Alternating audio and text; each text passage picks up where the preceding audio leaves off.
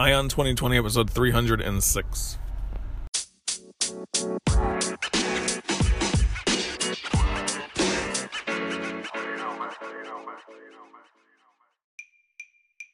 Have 2020 vision with Eye on 2020, your source for the news and events in the lead up to the 2020 presidential election. I am Ray Eaton, and I will keep you up to date daily until November 2020 with a libertarian perspective on the candidates and their policies, along with the news.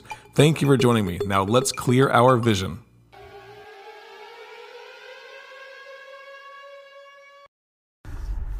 Hey, what's up, everybody? Ray Eaton here, your host of Eye on 2020. Appreciate you joining me for your Monday show. It is July 20th, and I appreciate all those who continue to listen out. As you guys have heard me say in the past, uh, I am appreciative to see that everybody's uh, continuing to come back and listen to the show every Monday and Thursday when I put it out. I've noticed the numbers continue to leap higher and higher every single week. So certainly do appreciate that and appreciate those that continue to share the show, those that are giving five star ratings and reviews, as well as those that are following on the Facebook page, which is Eye on the Empire, and also checking out the website, eyeontheempire.com. Um, today I wanted to make a case to you guys and I've been looking into this for a little bit, and I'm just thinking about it and thinking about it. And I started putting down some notes, but I started looking into a few things as well. And it's the history of systemic racism in America. And a lot of us, especially libertarian types, we get like we don't like the term systemic racism and stuff like that um, because it's hard to define.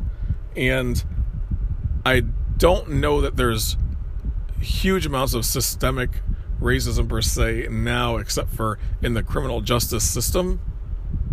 It seems like to me that there is, as well as with like the drug war and stuff like that, which obviously goes along with the criminal justice system. But I did want to talk about the history of it because I wanted to make the point for you to, to see that the history of racism in America is not individuals being racist, which obviously there's been individuals being racist in America um, on on you know there's there's histories I mean the entire history of the world is racism against people that are not part of your culture or part of your religion or part of your um or part of your race. so what I want to make the point of is that the history of racism in America is people using government force, the monopoly that the government has on force to institutionalize things that are taken out on certain races. Obviously, the most prime example of that is slavery at the founding of the United States when it was pretty pretty much encoded into the Constitution that you would have African Americans that were slaves be considered one third of a person. Like that was codified into into the system. Even though people were saying all men are created equal, they did not put that to mean all men, all people, all human beings are created equal because the going statement back in those days was that maybe African Americans or uh, sorry African slaves, people that come from Africa, people with dark skin were less than human. There was that idea, especially with like the scientific, unquote, unquote, scientific community at the time, they would try to make that case. And there was people in Europe. I mean, this the idea of, of the, idea that Africans were less than human was a European idea that was spread into the United States as well uh, at the founding of the United States. I mean, even before that. So people, but what I wanted to make a case of is that the history of systemic racism is not that the, it's a racist government. It is the problem was is the monopoly on force that the government has that allows people to get their will codified into the system and then in reaction to that the government then starts defending that system which is wrong. But it's the monopoly on the use of violence, the monopoly on the use of force that a government has that allows those things to perpetuate themselves. And then they become protected. Then they become part of society. Then they become something that they people try to protect the status quo at that point and they don't move beyond it because it's codified into the system. The first one like i said is slavery. The first one like i said is slavery. That then and then you have with that you have the different groups, the, the North and the South. You had the northern states that were sort of against slavery, not the people, but the you know the they wanted to abolish. There was a lot of people that were trying to abolish slavery at that point in the in the North. There were people that were trying to set the slaves free and so forth. And those things continued to perpetuate themselves throughout history until 1965, and when they passed the amendment that made it so that slavery was illegal in the United States. But the problem was the power that the government had. And I just want to make that the point is that if there was no power that the government had that was protecting it on the federal level, then individual states could have made their own decisions at that point. But the federal government did things to perpetuate it, like the Fugitive Slave Act. And that forced the northern states to have to return slaves to the south if they were caught. That was a law that was protected. And then look on the state level. There was laws that were passed in order to, to perpetuate slavery at the state level. You had laws that were passed that said that you cannot allow or teach a slave to read. And that was done, and people, that law was passed in a lot of those states. They were the slave codes, and the reason why they were passed is because maybe some of the slave masters were looking to teach their slaves to read. And that became that becomes a way for them to become more educated. And that allows those slaves to start thinking in a different way than they might have otherwise thought. They might start rebelling against their slave masters. So somebody went and lobbied to get a law passed that says slaves weren't allowed to read. Unless somebody was trying to do that in the first place, the government wouldn't try to pass a law. Unless there was people trying to teach their slaves to read, there'd be no reason to pass a law. But somebody was doing it, someone else didn't like it, so that person or that group of people or that organization goes to the government of that state and gets these laws passed in order to impose their will on society. But it's the state. It's the state that perpetuates that status quo, and that's the state that perpetuates it. And then all of a sudden, as soon as they get it codified into law, you have the state enforcing that and its will upon the people at that point. Bad policy, but the state will still perpetuate it as long as it's on the books as a law. Absolutely terrible, right?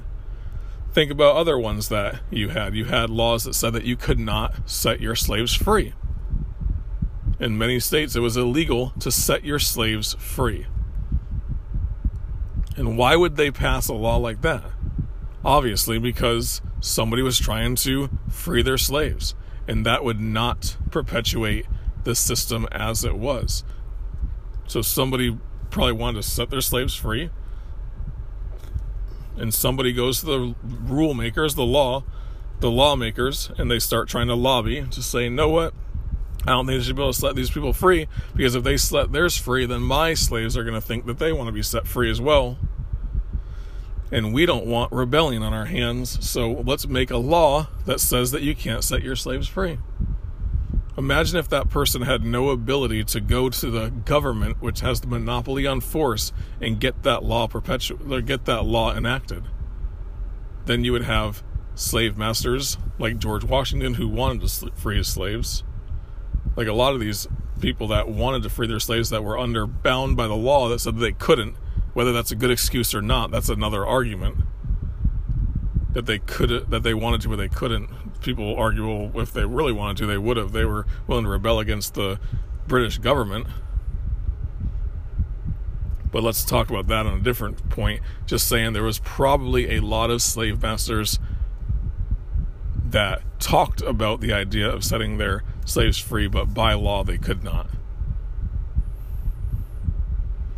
But the idea was the reason why those laws were passed is because the other people that had their slaves and the people that were, I mean, I'm sure the bankers were involved in it because the bankers would finance slavery. And there was a lot of money owed to them for slavery, so they wanted to perpetuate the system as well. But the system was protected by the government. So we have an argument as libertarians on a limited government idea against, like, it's obviously limited government says that people are free to do what they want to. But a lot of people say, oh, well, look at these libertarians. You know, they they they would never argue against slavery and all that. Obviously, we do, but they, people will give us hell about like you hear people say, "Oh, well, libertarians are racist" or something like that. I've heard that said before. But we have a leg to stand on in arguments for limited government with regards to regards to this because it was powerful government that uh, enacted these laws. It's a all powerful government at the state level, the local level, the federal level, an unlimited government that enacted these laws and perpetuated these laws going forward. So we do have a leg to stand, or we do have a good conversation we can have with people about limited government, especially when it comes to slavery, because it was government that perpetuated this thing. It's government forces that would come to your house and fine you or arrest you if you were teaching your slaves to read. Fine you or arrest you if you let your slaves gather together without a white person there. Fine you if you decide to, or arrest you if you wanted to set your free, slaves free. You couldn't do that by law. Bad laws. We need to get rid of bad laws, and that's a bad law that we got rid of as a country but look what the way that the Thirteenth Amendment was written. It actually said that unless there nobody could be forced to into bondage, you know. But then it said unless they were convicted of a crime or something like that. So then what did they do at that point? They start finding crimes for you could. For, they start creating crimes in the South, so that African American like these do-gooder politicians, because they would start creating laws that would be focused in on trying to figure out ways to arrest black people so they can get them arrested. Then they could be sent to the prison and then leased out to the farms for a servitude at that point. It was government that perpetuated that as well. In the absence of government, you would not have these the ability for some person to go institute their will on the population a racist person has no ability to institute his will upon the entire population unless they have the ability to enact laws. So the systemic racism that was carried down into the end of the 19th century is a result of government and unlimited government. Is a result of the government's monopoly on force.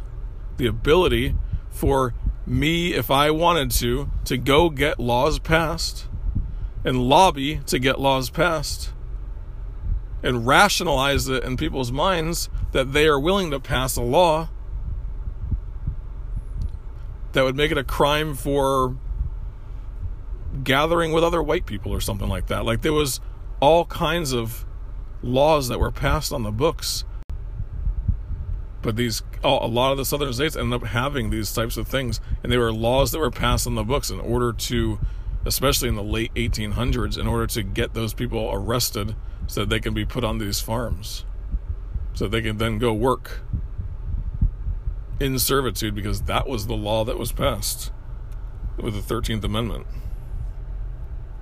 But then we start getting into other things that the government did in order to institutionalize racism create a systemic system of racism with unlimited government. What was the first thing they th- they started doing? The separate but equal laws, right? Jim Crow laws. And those things went in some places nationwide, but really hard in the South. And the Jim Crow laws, they discouraged people from voting that were African American. They discouraged people from gathering in groups. They made it so that you had to be separate at schools, separate and on the buses, separate neighborhoods. And they just they who was able to pass these laws through though? It was some person that is a do-gooder that's trying to, you know, keep the white race healthy or keep the you know keep those you know African Americans away from away from white people. We can't have them mixing. Oh, then the other thing was like you couldn't marry interracial marriage. It was illegal to marry someone of a different race.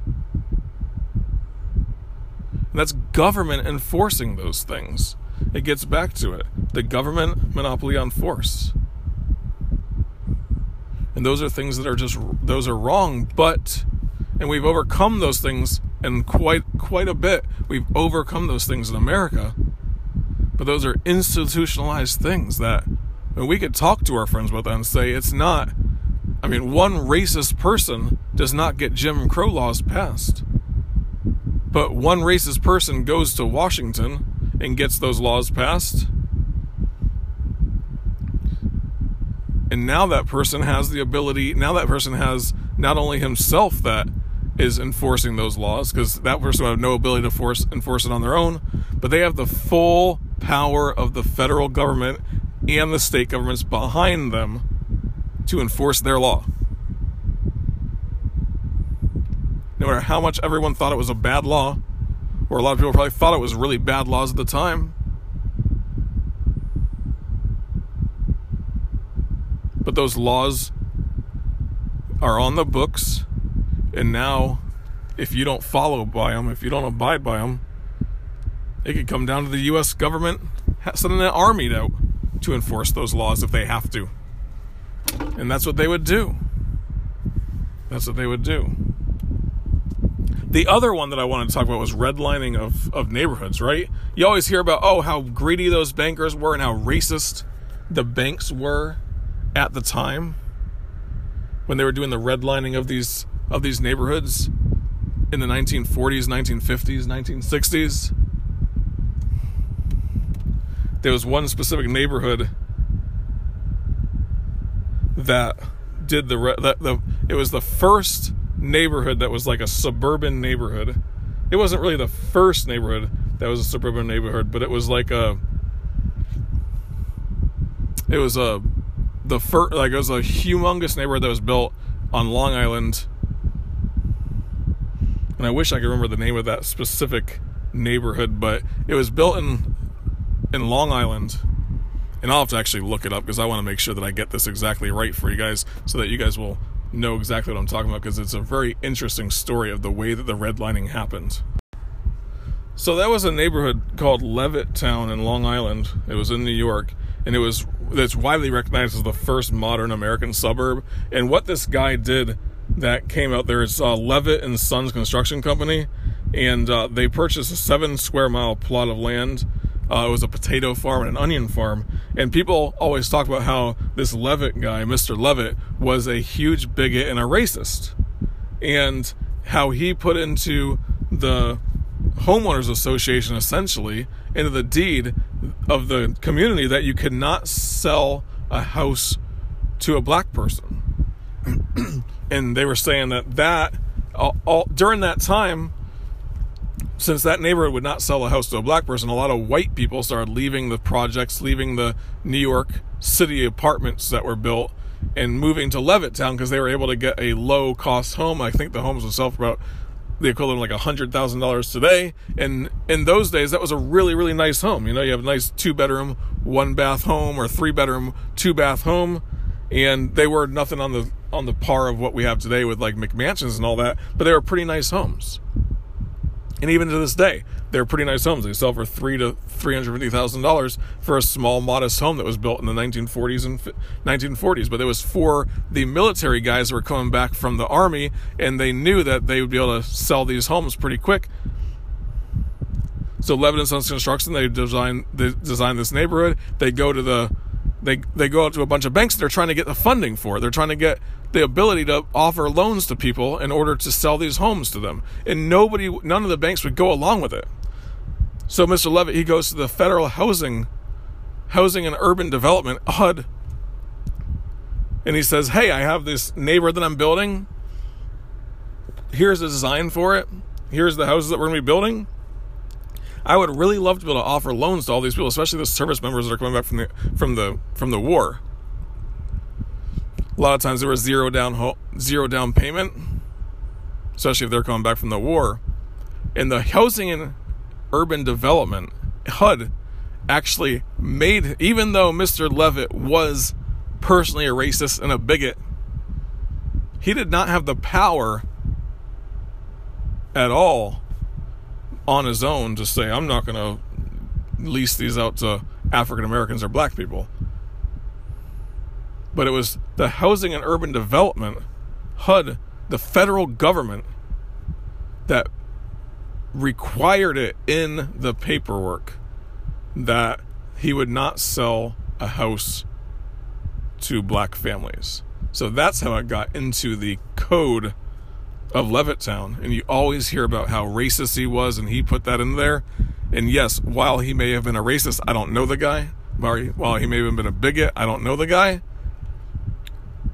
HUD actually is the one that put that in there. The, the federal government is the one that put that in there to make it so that African Americans cannot buy a house in Levittown. And a lot of neighborhoods followed a lot of the suburbs that were built around the entire country followed the same formula that Levitt and Sons Construction followed in order to build the suburban neighborhoods of the 50s and 60s is they knew in order to go to HUD to get these loans approved that they would have to have it written into their bylaws that there would be no black families that were able to purchase these homes. Is that amazing? You never hear that story though, do you? But that was institutionalized racism. That was institutionalized racism. That was created by the government. One person does not have the ability to enforce their racist views on the population unless they have the government there to enforce those views upon the population. And that, my friends, is the problem. The problem is not the racist individual, the problem is the government and that racist person's ability to codify their views into the government. And that's why we need limited government. We need a government that does so little that it can't be racist. That racist people cannot get their laws passed. That is what we need. That's a good argument for limited government. Because look how much laws have held down an entire group of people to the point where they couldn't even get a home. To the point where all those people leave the cities and then, you know, they, they crowd everybody. You get the segregation on its own because all the white people are able to leave and go to Levittown. Not all of them. I mean, there was 15,000 homes or something like that. But a lot of other suburban neighborhoods started developing at that time, and you had the white flight idea. The whites were fleeing the cities. Why did white flight happen? It wasn't because they were all a bunch of racists. It's because they were able to get these low interest loans from the federal government to get out of into the suburbs.